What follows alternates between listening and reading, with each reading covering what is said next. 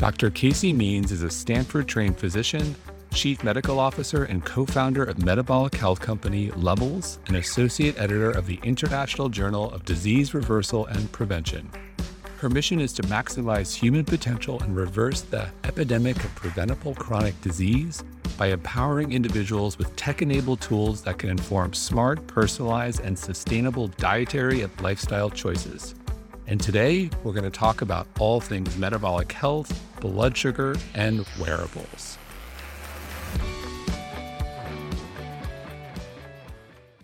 Casey, welcome. Thank you, Jason. So glad to be here. So great to have you. And I, I, figure a good place to start for this conversation is a primer on all things metabolic health. I think we, we hear the term so often, we especially coming out of COVID, we've heard the statistics so so often 88% of us are metabolically unhealthy 12% of us are metabolically healthy. So let's take a step back. How, how do you define metabolic health? Yeah so the key question here yeah how do we define metabolic health? I think stepping back the first way i like to think about metabolic health and metabolism in generally generally is sort of what is metabolism? We often think about metabolism in, rela- in relation to like how fast is my metabolism and, and sort of as a metric of whether we're um, able to lose weight or not. And really, what it is, is how the body converts the food that we eat into energy that we can actually use and all the biochemical pathways involved in that. And we have 37 trillion cells in our body. 37 trillion human cells. We have many trillion more bacterial cells in our body, but 37 trillion cells. And for each of those cells to work properly, they need energy to run all of the cellular signaling pathways that, that allow them to function and do their job. And when that process doesn't work properly, when the metabolism and the metabolic processes don't work properly, the cells are dysfunctional. And when cells are dysfunctional, the tissues that they're a part of are dysfunctional, the organs they make up are dysfunctional, and then we see disease and symptoms. So, fundamentally, if a cell can't make energy, it's the root of really a lot of symptoms and diseases that we see today that are fundamentally rooted in metabolic dysfunction. And the interesting thing about our modern lives in this Western uh, world is that a lot of the things we're doing every single day are actually hijacking our metabolic processes and making us have trouble producing that energy to have, have allow our cells to function. And those types of things that we're talking about in the Western world are things like our diet, our hugely industrialized diet filled with processed uh, sugars, processed carbohydrates, processed oils. It's the chronic low grade stress that we're now under. We're not really facing these acute stressors that come and then go away, like being chased by a lion, but it's these constant low grade stressors like email and honking and cell phone dings and things like that. It's chronic sleep deprivation. It's lack of physical activity. It's lower access to micronutrients in our foods because our soils are depleted. It's microbiome dysbiosis. It's things like that that are actually acting on these metabolic pathways and gumming them up and creating problems. And what we're seeing now is the result of this, which is what you talked about. It's the 88% of American adults showing at least one biomarker of metabolic dysfunction. So that really shows you the impact of what some of these, you know, dietary and lifestyle factors are doing on the core physiology of our body that's required for our cells to function properly. And when we actually look at biomarkers, like how do you define this in a doctor's office? And when you look at that study about 88% being metabolically dysfunctional, what they're looking at is cholesterol levels. Cholesterol is involved in the metabolic processes because this is related to how we store, process, and transport fats in the body, which is one of these energetic substrates.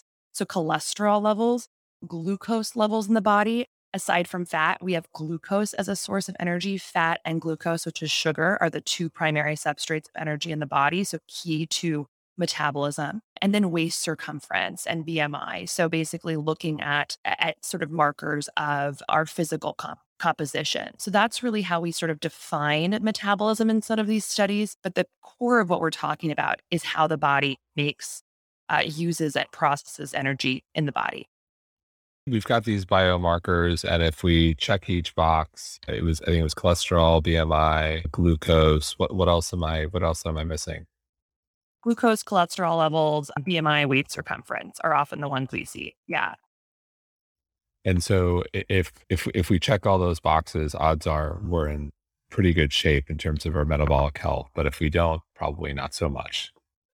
That's right. In this particular study, they were looking at, oh, actually, there was one more they looked at in this study, which was blood pressure. Um, sorry to forget yes. that one. Um, yeah. So, blood pressure, waist circumference, cholesterol, and blood glucose. And if you had every single one of these in the normal and healthy range without the use of medications, you were considered metabolically healthy. And that was only 12% of Americans. And if even one of these were off, essentially, that was considered a bi- uh, that you were metabolically showing dysfunction. I think I know why we want to improve it, but from a medical perspective, why do we want to improve those biomarkers and how should we go about doing so? Yeah. So the reason we want to improve these biomarkers is because we want our cellular biology to be functioning properly. We want to be able to eat food, process it appropriately, use it to make energy, and I and then store a little bit for extra for when we don't have access to energy through food. The issue is that now in our modern world, we have such an abundance of access to food that we really are overwhelming these systems. The substrate that we put in, the raw material, is just so excessive. There's evidence that Americans eat on average about 102, 152 pounds of sugar per year. Probably about 200 years ago, this was like around a pound of sugar per year. So that's just like monumental increase in what the body has to process. And that creates lots of issues. It creates hormonal cascade of insulin being released and leads towards insulin resistance. And then it leads to the body to store so much of that sugar because it doesn't need to use it. We don't need that much energy. And so we end up storing it as fat. And this leading to our overweight and obesity epidemic, which is affecting 74% of American adults. And so so really the reason we want to approve it is because we want to feel our best. We want our bodies to work properly. What we're seeing now is that so many of the chronic illnesses we're facing in our country are fundamentally rooted in this core process. And it's really just the nature of the American medical system and this sort of reductionist view of the way we look at illness that we separate all that. We say, oh, stroke is one disease and heart disease is another disease and diabetes is another disease and obesity is another disease and infertility is another disease and Alzheimer's dementia is another. And it's just playing this whack-a-mole medicine. And when you actually look at a lot, all those conditions I just mentioned and probably a dozen more. When you actually look at the cellular biology of what's happening, they're all linked by the same dysfunctional processes of metabolic dysfunction.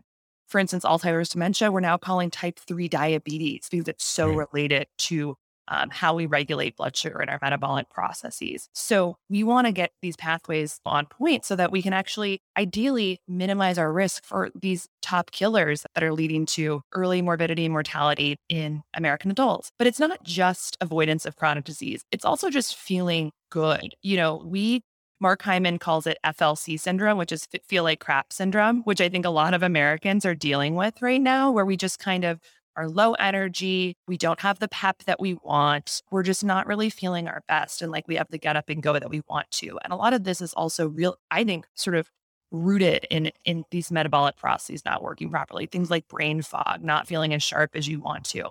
And we can link that to really glycemic variability, which is just these ups and down glucose spikes that we have throughout the day from what we're eating and how we're living.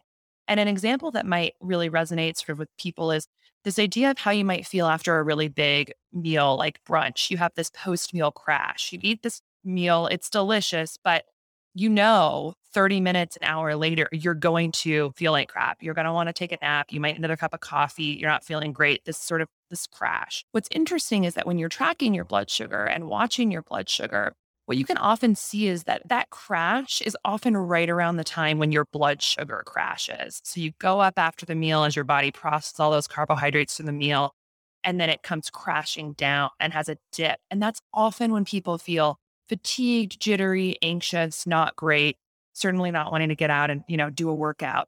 And so being able to kind of understand what's happening and how our food choices are really affecting these subjective feelings throughout the day we can understand that actually metabolism is not just about avoiding these long term chronic illnesses, which is a huge thing and something we certainly want to get on top of, but it's also just about feeling good in the moment. And so that's where some of this tracking and ability to monitor our, our blood sugar levels, which is a sort of a proxy for understanding our metabolism and how it's working, can help us feel good really right now, but also over the long term. Before we go to glucose, Can you also walk through metabolic fitness and talk about how the difference between metabolic fitness and metabolic health and how we should be thinking about that? Sure, absolutely. So, you know, I think generally speaking, we can think about metabolic health as meeting those criteria that we talked about for that the study of 88% of Americans being metabolically unhealthy. Like if your blood pressure, HDL, triglycerides, waist circumference, and fasting blood sugar are all the right range without medication, then we're talking about you're likely in a good metabolically healthy space. But what we talk about when we're thinking about metabolic fitness is really the idea that this is not a one way street where you sort of are on this trajectory towards metabolic dysfunction. That's sort of where you're at. Fitness implies that it's something we work at and can improve. And that's absolutely the way it is with metabolism. You really need to make the choices day in and day out to sort of optimize metabolism in order to kind of reap the benefits. So it's really about consistency and really dialing into things that keep our metabolism optimized. And the way that we can do that, I mean, one of the the ways that we can do that is by keeping our glucose more stable. That is sort of a rep in the fitness routine that we have, just like going to the gym and lifting weights is one rep that we would do towards getting the gains that we want with our muscles. And the reason, sort of the biology behind why this can be helpful is because it's not, you know, the body is amazingly dynamic. And when you do eat something that does cause a large glucose spike, the reason this affects your metabolism long term is because that glucose spike, this surge of broken down carbohydrates that gets into the bloodstream as blood sugar, needs to be basically taken up by the cells and cleared from the bloodstream. And the reason the way the body does this is by releasing insulin from the pancreas, a hormone that helps your cells take up that blood sugar. And what happens when we have these big influxes of blood sugar from what we're eating, three meals a day, week after week, month after month, year after year, what happens is the body's releasing so much insulin that the cells become numb to it, which is a process called insulin resistance, which I'm sure many of your listeners know about. And the body is basically saying, we're going to block this insulin signal because there's too much sugar around. Okay. And we're, and then what ends up happening is the body produces more insulin to help drive sugar into the cells to try and overcompensate. And over time, this is essentially the pathway towards metabolic dysfunction. And so, what we mean by metabolic fitness is doing the reps to keep the blood sugar under control more frequently so that the body isn't having to produce so much insulin. And those cells can perk up to that signal of insulin and kind of move in the opposite direction down that spectrum of metabolic dysfunction. So it's really the choices we're making day in and day out that help us decide where we're going to be on that spectrum. And we always want to, you know, be moving in that direction of towards insulin sensitivity, more stability in our blood sugar levels, which ultimately results in that metabolic health that we talked about from that study. And so that's what we're talking about with metabolic fitness is really putting in the consistency and the reps to keep blood sugar stable. With regards to keeping blood sugar stable, when does it become problematic? When, when is the occasional glucose spike okay? Or is it never okay? Personally speaking, I'm a fairly healthy person. I kind of live by the 80 20 rule, but come the weekend, if, if you've never had a Doughnut Plant donut in New York City, you've never lived. It's like the best donut in the world. And, and I'll enjoy that. The blackout donut is quite good. They also have sourdough donuts. They also have a couple of vegan donuts. Uh, and if I have it, I know my glucose is going to spike and I'll do the classic double peak, which I want you to talk about, but then it comes down. And then during the week, I'm, you know, glucose really doesn't do much. So my question is, is the goal no variation or is it eh, eh, or what's what's okay if you're not pre-diabetic? Yeah so the goal is to be metabolically healthy and we know that metabolic health is going to in part be related to our glycemic variability which is how much the magnitude of our ups and down swings are at glucose. So it's not a one-to-one relationship between a glucose spike and metabolic dysfunction. The body is this very complex dynamic entity that has the ability to handle glucose going into the bloodstream. And actually, we've evolved to do that well because traditionally, historically, we didn't have so much abundance for uh, to food, and we had to feast when we had access to the berries or whatever it was to store fat for later, for when we did not have energy. So the body knows exactly how to handle a glucose spike. And really, this is more about longer term trends and, and sort of adaptations the body is making. So it should never be considered like a one time thing is going to damage the body because the body is extremely resilient. This is more talking about trends over time. And in the Western world, the average person is having glucose spikes all the time. The vast majority of our calories in the United States right now come from ultra processed grains and refined sugars. So that's totally not normal and is a totally modern phenomenon that our bodies don't know how to deal with. So one donut once a week is very different. That that's not seventy percent of you know. I, I definitely do when I when I do it. I definitely do more than one. I, I sure. will, you know, um, you know, I, I love those donuts, but well, so, but the key thing being that our body, you know, knows how to handle this, and sure. it's a greater context that we're thinking about. The other thing that is, I think, interesting with metabolism is that it's not just about food. There's a lot of things that affect our metabolism, like I mentioned in the beginning, which was that it also has to do with stress. It has to do with our physical activity. It has to do with how much sleep we're getting, our microbiome, our micronutrient status, our exposure to environmental toxins. There's a lot of in the cellular sort of milieu in the body that can impact our metabolic processes, our mitochondria, the part of the part of the cell that um, that runs our metabolism. And so let's say you did want to eat that donut. There's many options for people to actually minimize their glycemic variability from that donut. For instance, you could make sure that you're getting a good night's sleep before you eat your donut, which means you'll probably be more insulin sensitive that day. You could take a 20 minute walk after eating the donut, which we know has a really strong impact on reducing post meal spikes. You could potentially preload that donut with some grilled chicken or tofu or another protein source, which we also know diminishes the post meal glucose spike. So it's not just about what you're eating, but also kind of the context with which you're eating it. And I think those are some really helpful things to remember when people do want to indulge in things that they know spike their glucose is that there's a lot of options for actually minimizing the glycemic variability you're going to see. So that's one thing. But the second thing is to remember like with the body, one times exposures like that are not going to cause lasting damage. It's the trends, it's the adaptations over time that cause problem problems. And like with the conversation around insulin resistance, you can see how doing this over and over again, spiking that insulin over and over again, that creates cellular adaptations that cause the cell to become insulin resistant.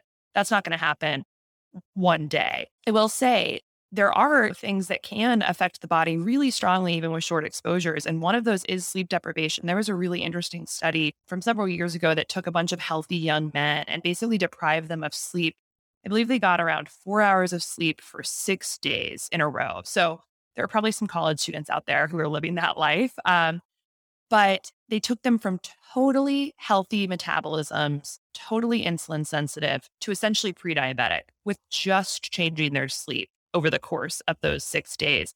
But when they allowed them to have as much sleep as they wanted for the next week, their bodies bounced back. So it's really a dynamic process, but we don't want to be cutting sleep and getting the blood glucose spikes day after day, week after week, year after year, decade after decade, because that will lead towards chronic disease. But no one should ever freak out about a single glucose spike bottom line.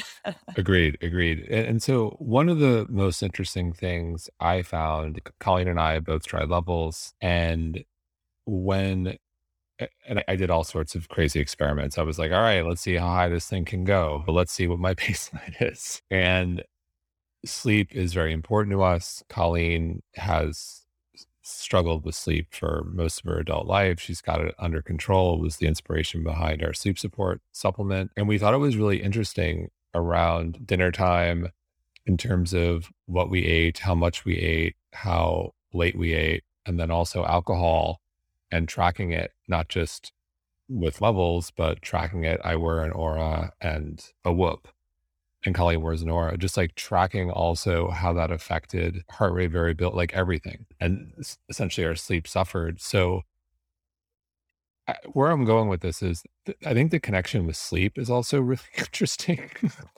Can you talk a little bit about how we should be thinking about our meals in the evening to set ourselves up for a good night's sleep?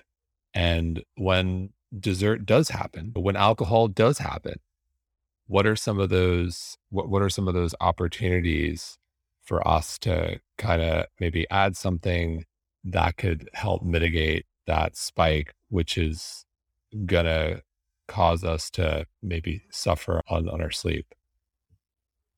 Yeah. So the relationship between metabolism and sleep and glucose and sleep is such an interesting one, as you guys discovered using this um, do, and doing glucose tracking. And I'd say some of the take home points around sleep and glucose. The first is that probably the earlier we eat dinner and the greater distance we have between our last meal and when we sleep, the better for sleep.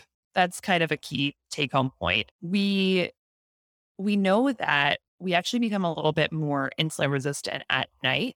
And so, and this in part is due to melatonin secretion, which helps us fall asleep, which seems to make us slightly insulin resistant. So, if you eat the exact same carb rich meal first thing in the morning versus right before bed, people tend to show a higher glucose response to that exact same meal later in the evening than they would in the morning. So, that can impact some people's decision making by having them front load front load their carbohydrates or higher carb meals earlier in the day, which also is when you might be a little bit more active as well. So that's one thing. So I tend to kind of move during the day towards a little bit, you know, more keto style towards the end of the day because I don't want to essentially get this like worse bang for my buck later at night by eating a meal that I could have had a lower glucose response to earlier in the day. We also know that ups and downs in glucose throughout the night can be associated with arousals, like essentially waking up. And so having sort of a crash at night can sometimes cause the body to to wake up and alarm. And so we don't really want to have that like midnight glucose spike because we know we're going to come down and then it's going to kind of bounce around throughout the night. And so keeping it more stable overnight tends to be better for sleep. Now then the question comes to, well, what about life? And like life happens and like there's potentially alcohol and dessert and whatnot. I'd say you just have to really like lean on your, you know, toolbox of strategies for how to keep glucose more stable, even if we're having a high carbohydrate load. And it's, it's some of the things I mentioned before. So making sure that we're not eating our carbohydrates alone, like naked carbohydrates, or we're just having like, so like a naked carbohydrate dessert, I would consider like sorbet. There's very little fat fiber or protein, but there's tons of sugar. If we can balance the, the dessert or the meal a little bit more so that there is a bit more fat, protein, and fiber involved, it's possible we can sort of blunt that glycemic excursion. So, again, it might be making sure that your meal is a bit lower carb, high in fat, fiber, and protein before you're putting the big carb load in for dessert. It also could be as simple as just taking a walk after the meal before bed. And a lot of cultures do this. A lot of cultures will take a post meal walk. And so just kind of getting out and doing 30 minutes of a walk, or if it's nighttime and you're out, like have a little dance party at the end of the night.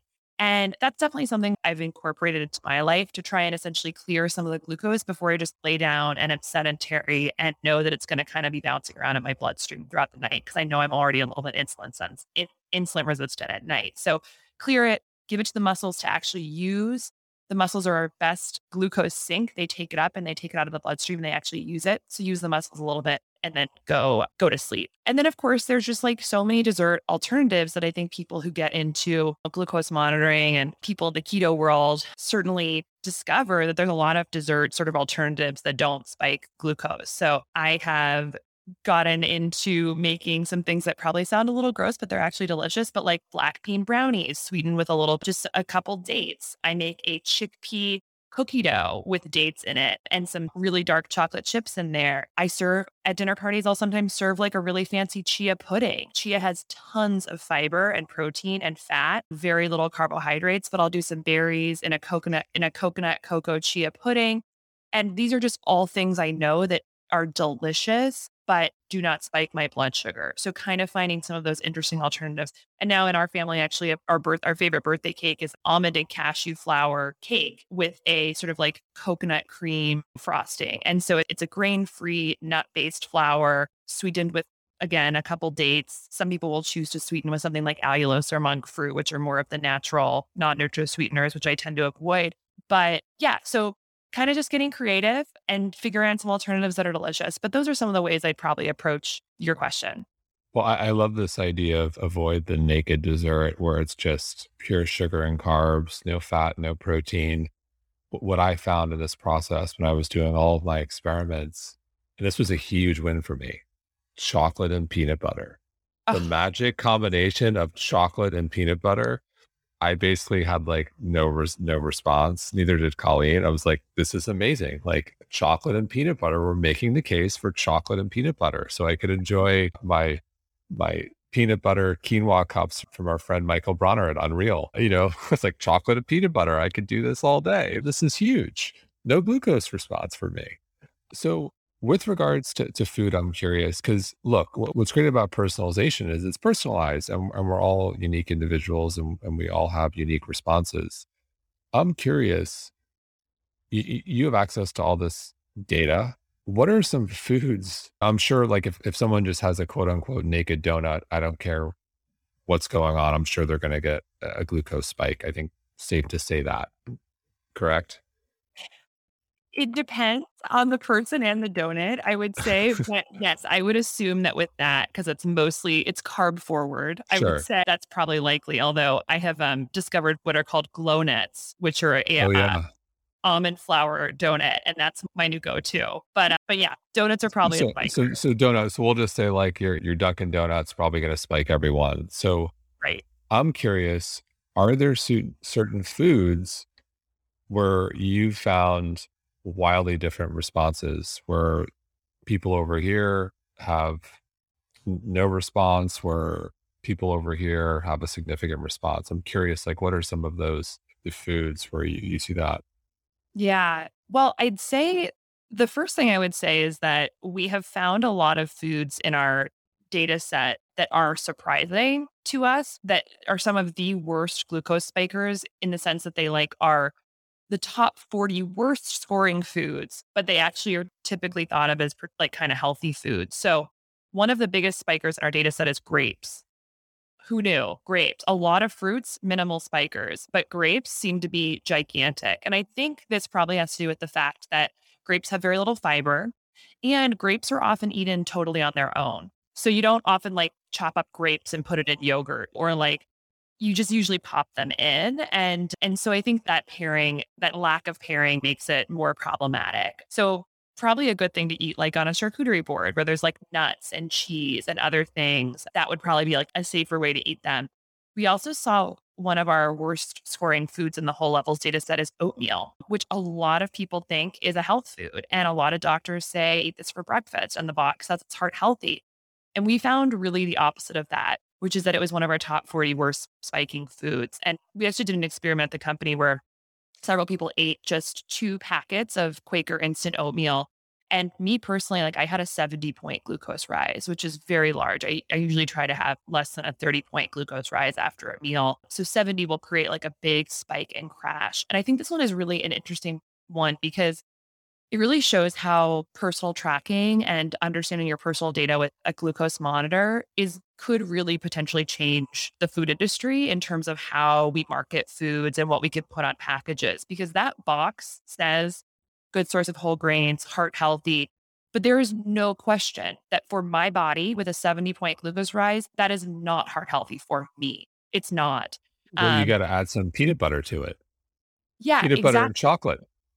yeah. Some, well, I have some raw cocoa powder and some almond butter and some chia seeds and some walnuts could definitely change that response. And we also see that the less processed the oats, the better people do. So steel cut oats or even groats, which are like really chewy and those are going to often do better for people. But just regular all comer oatmeal tends to be something that spikes a lot of people. Again, not for everyone, but when we're looking at like the entire data set, I've definitely met people who are like, oh no, I had instant oats and I didn't do anything. So we also, one that's interesting and don't have any hard data on this, but I've, it's more anecdotal, is that beans tend to affect different people very differently. So I've been plant based for a few years and I can eat a can of beans, like, which is about four servings, and have no glucose response. And often I'll be putting a little bit of tahini or something like that on it. So there is fat.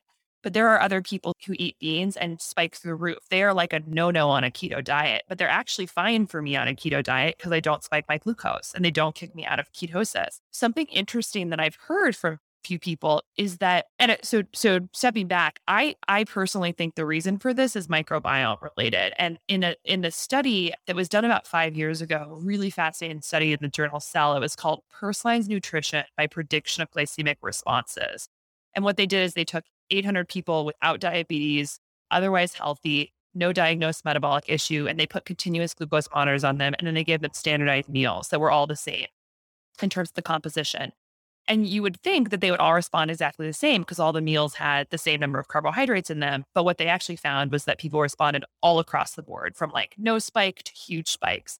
And this, and they looked at essentially all the factors in the people's bodies that that seemed to lead to that, to predict what their response would be. And the biggest one they found was microbiome composition seemed to dictate how people responded which is not surprising. The microbiome are our first pass on food. They're the ones who are going to break down some of those early carbohydrates before it actually goes into the body. So, but I tend to think that people who are used to eating lots of plant fiber probably have microbiomes that tend to process it a little bit more favorably.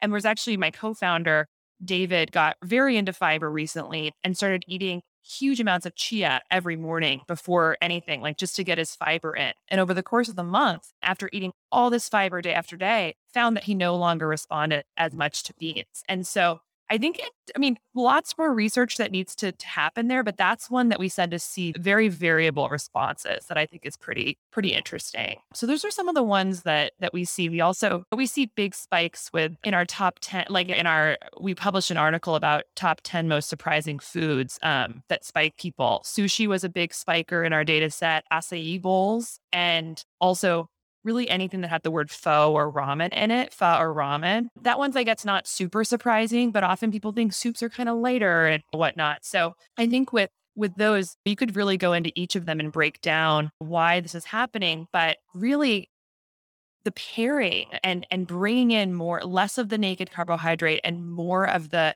the fat, protein, and fiber can off can be helpful for really mitigating some of this stuff for sushi, I've actually switched completely to cauliflower rice sushi, which I make at home and it's so easy. It's super delicious. Zero spike versus like an 80 point spike if I eat regular sushi. Of course, I will still have sushi every once in a while at a great restaurant, but for the day to day weekly meals at home, that's a swap that can basically cause the spike to be gone. So little swaps you can do for all of these, but we we read a lot about uh, this on our blog because I think having just some ideas for how to to mitigate some of these big spikers can be really helpful. Well, what's so interesting, just to build off what you were saying with beans and then your co-founder on fiber. So if you're having look like beans are great. Beans are less I'm not, I'm not talking to Dr. Gundry and having like, going down the lectin rabbit hole, but like but beans are are healthy, they're a great source of iron, like they're great. If you have a significant response to beans, one, you could be eating too much. That's another thing. Like I found like if the meal is just heavy, you're getting a response. And then to build off what you said earlier, I think this is interesting. It may not be your this this touches on the microbiome.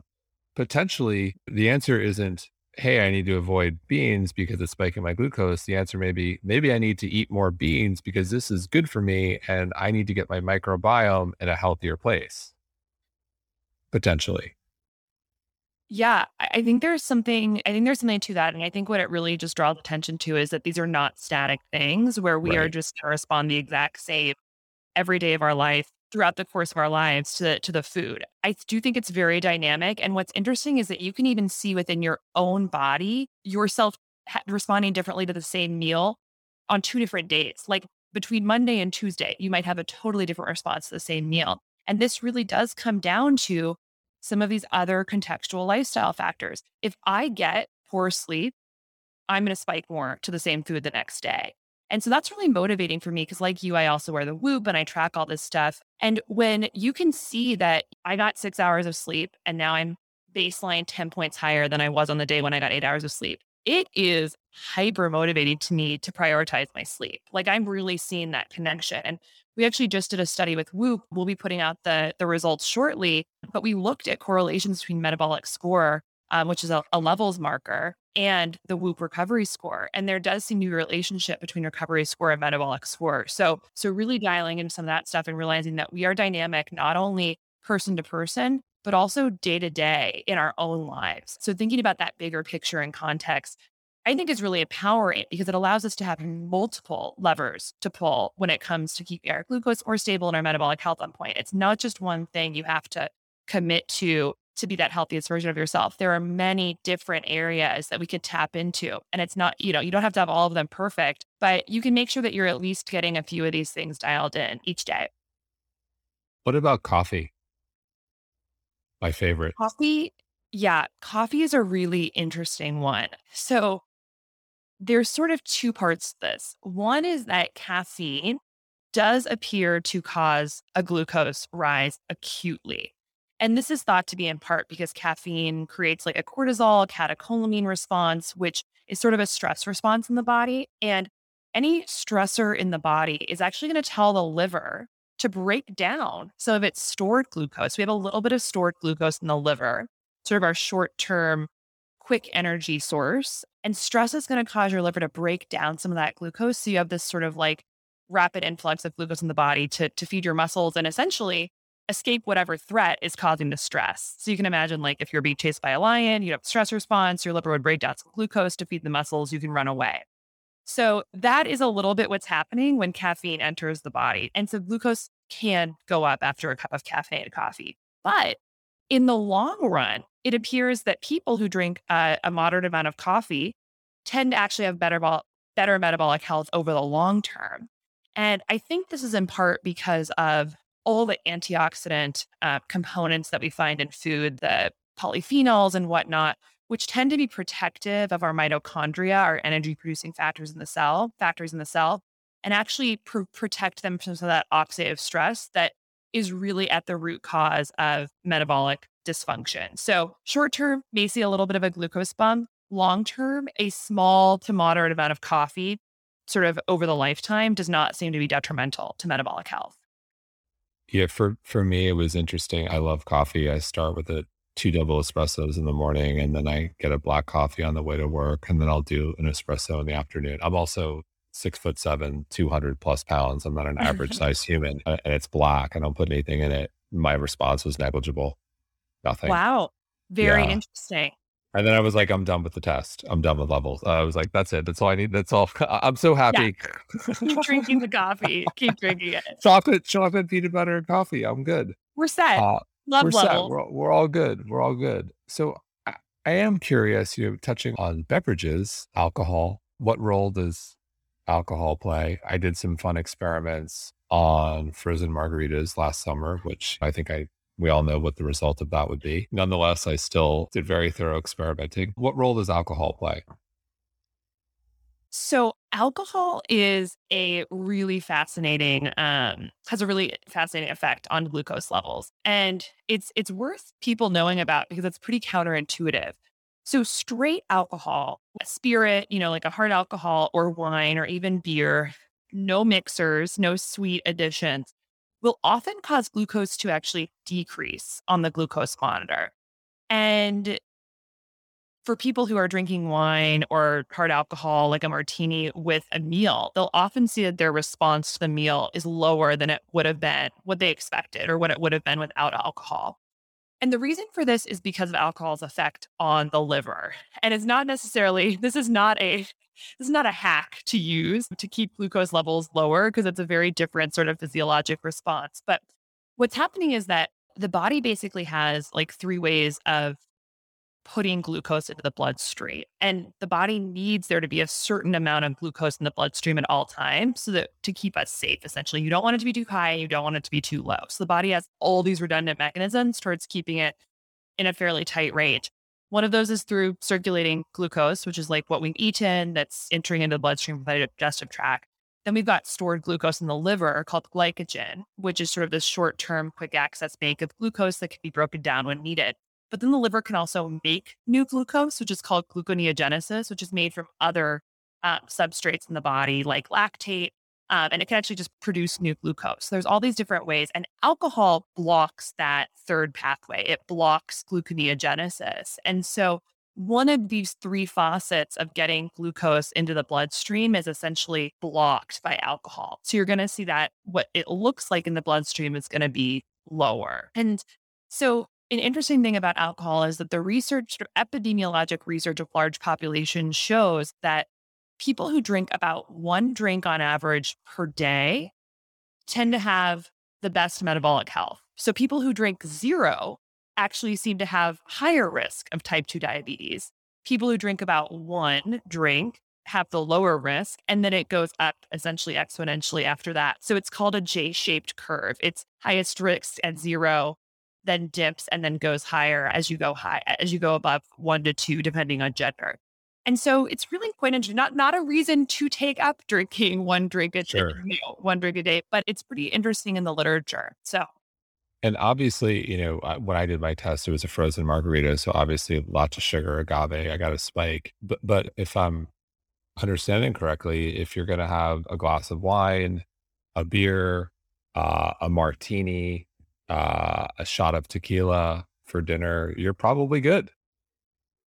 Yeah, those, I mean, certainly those would be better options than like a fancy mixed drink with a bunch of sweeteners, simple yeah. syrup and whatnot, or like a bunch of fruit juice. And so, yeah, I mean, sticking with making sure it's being consumed with food and then really avoiding those extra sweeteners is the way to go. And for people who are on a ketogenic diet, so they're already ultra low carb and their glycogen stores in the liver are already low and they're probably on the lower end of circulating glucose this is actually, these are people who need to definitely be more cognizant of when they're drinking and making sure they're drinking with food and ideally with a little bit more carbohydrates up board. Because if you think about people who are in that state, already low glycogen, low carbohydrates coming in through digestive, they're relying more on gluconeogenesis to get the glucose in their bloodstream. So blocking that pathway can actually be dangerous. So people who have been fasting for a long time or have been on a ketogenic diet for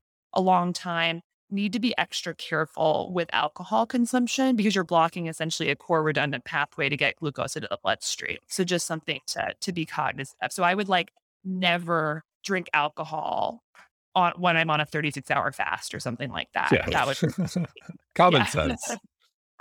I love coming off fast and going straight to a martini. Said said, no, said nobody. So, or I'm sure someone said that, but not good, obviously. So, look, I know there's a, a huge element of personalization, but I'm curious with all the the data you, you have, what, what are the staples of you of a good breakfast, of a good lunch, of a good dinner, dessert? We've talked about ad nauseum. You got some great recipes, and I'm just all about chocolate and peanut butter. But like, what are the staples of a good breakfast, lunch, and dinner? If you could walk us through.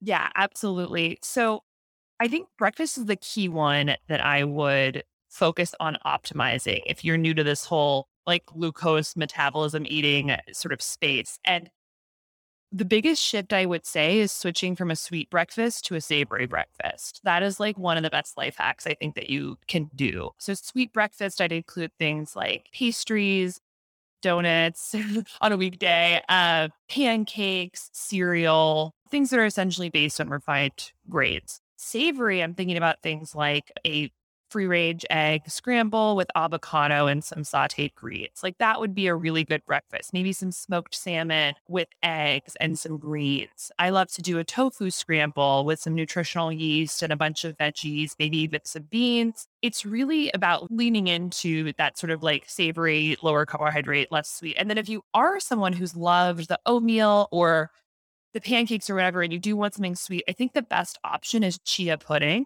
with some berries and some almond butter and some walnuts. So chia pudding as an alternative to cereal or oatmeal is an awesome life hack. Chia is like such an amazing superfood.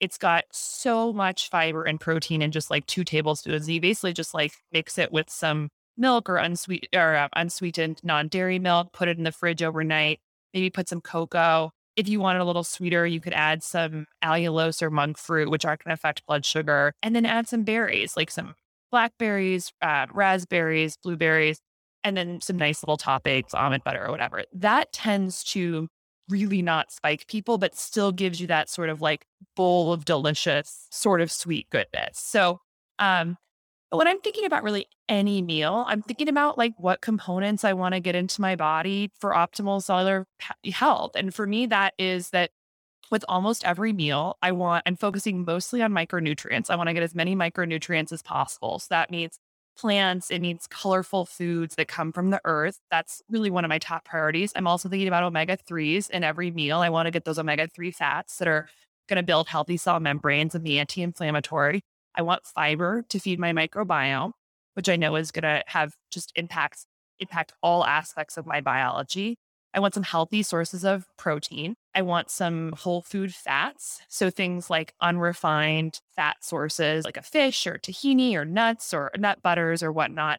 Those are kind of, so I think more in modular sort of ways when I'm thinking about building a meal and less about like the exact dish. And I think when you think that way, it frees you up to like, you don't necessarily have to eat a breakfast food. You can eat something that includes components that you like that that gives you like those basic building blocks that are going to help with your core core biology. And so so those are some ideas for breakfast. Another thing I just want to plug if you are someone who's like I love pancakes, I'm not going to, you know, get away from pancakes or pastries. There's so many great non-grain alternatives these days. There's amazing keto pancakes on the market that are made with tiger nut flour, coconut flour, um, almond flour, and they taste delicious. You can, you know, put blueberries in them, whatnot, and use instead of using syrup, use almond butter or just something a little bit different. So, so those are kind of some breakfast ideas and kind of just getting in the mindset of like, what if d- breakfast actually looks more like dinner? Like if you're someone who just like moving away from the box of what breakfast have to look like, all of those things are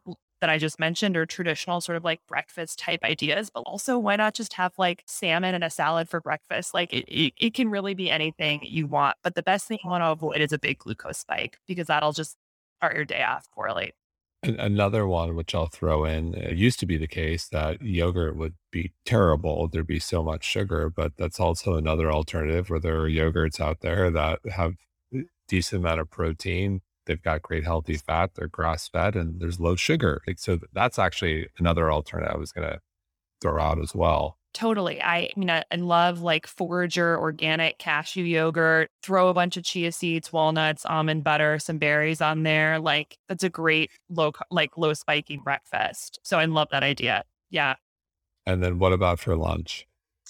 Yeah. So for lunch, I think this is where I think swaps can be really helpful. Let's think about like a typical lunch sandwich, a wrap, maybe sushi, just a lot of things that are going to have big glucose spiking bombs in there, like bread and tortillas, maybe tacos. Like, really, there's so many ways. To, and, and often the meals will have like a lot of good stuff in them. Like a sandwich might have vegetables and hummus and some nice, you know, protein in there. But then it's like the bread or the wrap or whatever's around it that essentially like drives the glucose spike.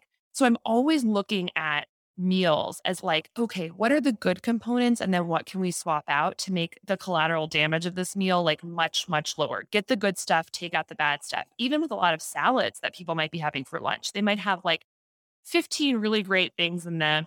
But then there's croutons and a big piece of bread on the side, or dried cranberries that are covered in sugar or raisins or a dressing with like a bunch of refined seed oils in it, which are going to not be great for our metabolic processes. So, just like really trying to identify what are the things that are the culprits in terms of the glucose spike, and then just either take them out or swap them. So, that's kind of the framework I would approach lunch with. So, if it's a wrap, think about wrap alternatives. There are now uh, grain free tortillas like Siete brand. They actually have now burrito sized cashew or almond flour tortillas.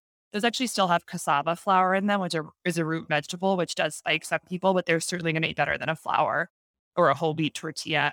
You can also use collard greens. I make a lot of my wraps now in collard greens, and they're so delicious. You can use butter lettuce for taco. You can use shaved jicama for taco shells. Uh, whole food, uh, Trader Joe's actually sells now jicama tortillas that are just straight shaved jicama that you can use as a tortilla shell. I've made nori wrap burritos, which are made of like large seaweed sheets that you could just buy at Whole Foods and use them in place of a tortilla. So there's lots of ways to get the same thing that you love, but without the glucose spike. And the same is true of bread. Use some iceberg lettuce as your burger bun. Use nori as a burger bun there's just there's great great and, and of course grain free breads and you want to use nut flour breads that are going to essentially have very little carbohydrates like an almond flour bread or something like that you want to be weary of a lot of the things out there that say grain free because a lot of them are just going to replace that with other carbohydrates sure. like rice or oat flour. But the nut based ones uh,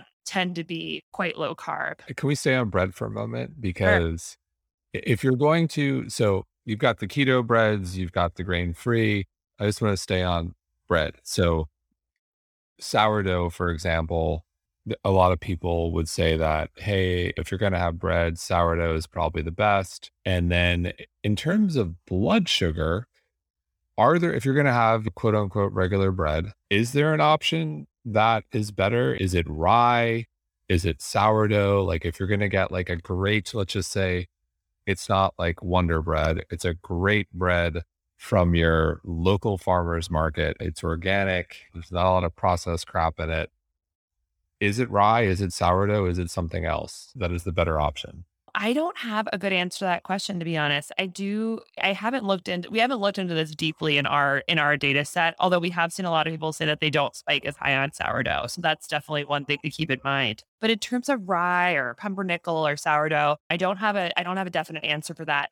One thing that we know is super clear is that the less refined the flour is, the better. So like white flour is just, you know, ultra refined. You've taken away all the fiber um, and a lot of the nutrients, and that's usually going to cause the biggest glucose spike. But more of like the whole grain. So basically, the breads that have a bit more like oomph to them when you bite into them, a little bit chewier, uh, a little bit rougher. They, they're probably going to tend to be lower in terms of your glycemic response. But ultimately, it's really about testing it. So, yeah. Got it. So, how do you think about? I, I wear all these trackers. You wear a lot of trackers. How do you think about the balance between data and actionable insights and eh, TMI and maybe taking the the the joy out of life out of meals with loved ones, out of celebrations, just in general. I've struggled with this from time to time. Sometimes information is empowerment, but sometimes it's just, you know, too much. And yeah. got to park it. I had a great psychiatrist on here, Jud Brewer, who specializes in addiction. And he, this great line I'll never forget. He's like, if you're wearing your Fitbit and doing laps around your house at night to make sure you get enough steps, you've got a problem. That's interesting. I mean, I have to say, I I think I disagree with that. Um, Walking in circles. I I I've done that, and I I love it. You know, when I was, I remember one of my favorite memories of my trip to Japan was my I went with a girl who's done like 30 marathons, and she's been a great running inspiration for me. And like, we walked around the plane probably like 50 times. And I think we did get to 10,000 steps on the airplane and we made a bunch of friends doing it. You know, a bunch of people joined in and the flight attendants loved it and it was fun and it was about community and it was about being healthy together and not sitting for 15 hours. Well, well that's I, good because you can get a pulmonary embolism on a flight and there are lots of other good reasons why you need to walk around on a long flight. But right. Right. But I, I totally understand the concept of like, we don't want to take the joy out of life. But from what I've seen as a physician, and just person living in this world, the the number one thing that takes joy out of life is chronic illness and dying prematurely from chronic disease. And I don't think I'm not saying trackers are the answer to that, but anything we can do to take to be empowered and take control of our health will ultimately, in my opinion, breed more joy over the long term, both mental and physical. The chronic diseases we're facing in our country today are mostly preventable. And being born in the United States, there is a more like, and just following the normal culture, doing what's normal in our country, you are more likely than not going to develop a chronic disease, be on multiple medications, and die earlier than you needed to. And um, not in any way trying to fearmonger, but like that's that's the reality of American life. And I've seen it firsthand in the hospitals day in and day out. And the reason I'm doing what I'm doing at levels is because I believe that people need to understand their bodies better if we're going to be able to face the monumental challenges we're facing living in the modern Western world with what is put in front of us as normal, which is eating most of our calories from industrialized processed foods, cutting short on sleep, just being addicted to performance and stress and who can work the longest and the hardest and this and that and all these and just and sitting all day. That's just normal life. If you go to school as a child in America, you're going to be sitting all day and being fed food that is going to hurt you. Like school lunches in the average school are abysmal.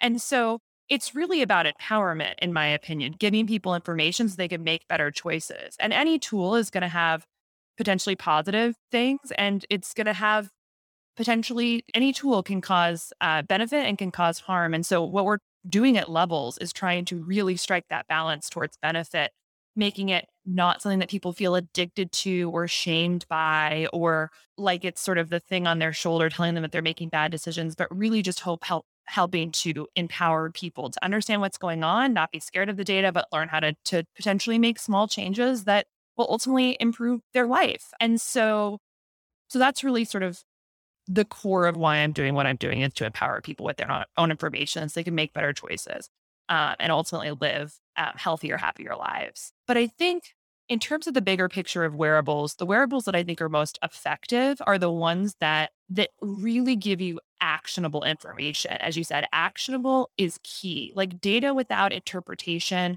or an understanding of how to do better, I think can be where it's really frustrating. And I think weight on a scale is an example of that you see it, it may be a pound higher than yesterday. Like, what do you do with that information? There's a million options. You don't know what to do, and it can be really disempowering and frustrating. Whereas, like, one of the things I love about Whoop is that in the monthly reports, because I've logged in my journal on Whoop every morning, it actually tells me like whether my magnesium that I took improved or harmed my recovery score. And that was actually one of the big surprises for me. I was taking my magnesium right before bed. And it told me that that was actually associated with a lower recovery score for me when I took the magnesium. Hard to know if that's totally right, but everyone thinks magnesium before bed is better for sleep. In my case, over the course of many months, it seemed to be associated with not positive recovery score. So I stopped doing it. And that was like an actionable change that I could make. There are also ones that were very obvious, like when I drink alcohol, my recovery score completely plummets. So I have been more selective about when I choose to drink. And certainly if I have something important to do the next day and I really need to be super sharp, like Whoop has helped me understand that it's not a good option for me to drink more than one drink the night before or something like that, because my recovery score is going to be bad. And I've learned to associate my recovery score with not feeling as mentally sharp. So that to me is like very, very, very useful information. I see levels in a similar vein, which is like understanding which foods are affecting your glucose and then learning alternatives and other lifestyle habits to sort of mitigate that. And then a, a third wearable that I've found really effective for me is actually a, a device that you put right on your chest that measures heart rate variability. It's called Lief Therapeutics, and it's like a little EKG. And it takes you through meditations that show you in real time how your heart rate variability is changing in a way that Whoop and Oura and others are not doing in the real time. So, what I've learned from that device is that when I meditate in a particular way with my breath, I can totally change my heart rate variability in real time. So, to me, that's like nothing but empowering. And you could say, well, isn't it scary or bothersome when you see the data that your heart rate variability is low when you start meditation? It's like, sure, you could look at any of this as like, isn't this scary or disempowering to see where you're starting? But like, that comes down to more of a growth mindset. Like, and that that is more something that I think people have to show up to the wearables with. And also the software that goes along with the wearables can help encourage a growth mindset. And so that's that's really where I, I like to see companies go, help people understand the room for improvement and how exactly to do it. Well, regarding your magnesium comment, we're going to have to give you our sleep support plus product and we'll do a test. Like when I see you, we're going to give you that product and, and we'll do a test. Love to try it because I was doing just like 800 milligrams, like oh, straight magnesium. That's a lot. That's it's a, lot. lot. And I think I may that's have just too, been like shocking. Okay. Yeah, that that's that's that's a lot. Ours has ours is a combination of and this is all rooted like developed from Colleen's like chronic pretty bad sleeping. We do 120 milligrams of bisglycinate plus 225 of jujube, which is kind of like mm-hmm. the, the, the magic, and then 100 of PharmaGABA. And it's that magic combination, which is like what we say is the nudge. It's a gentle nudge that you need. But to be continued, when we see you, we'll give it to you and we'll do a test. Casey, thank you so much. Thank you so much for having me on, Jason.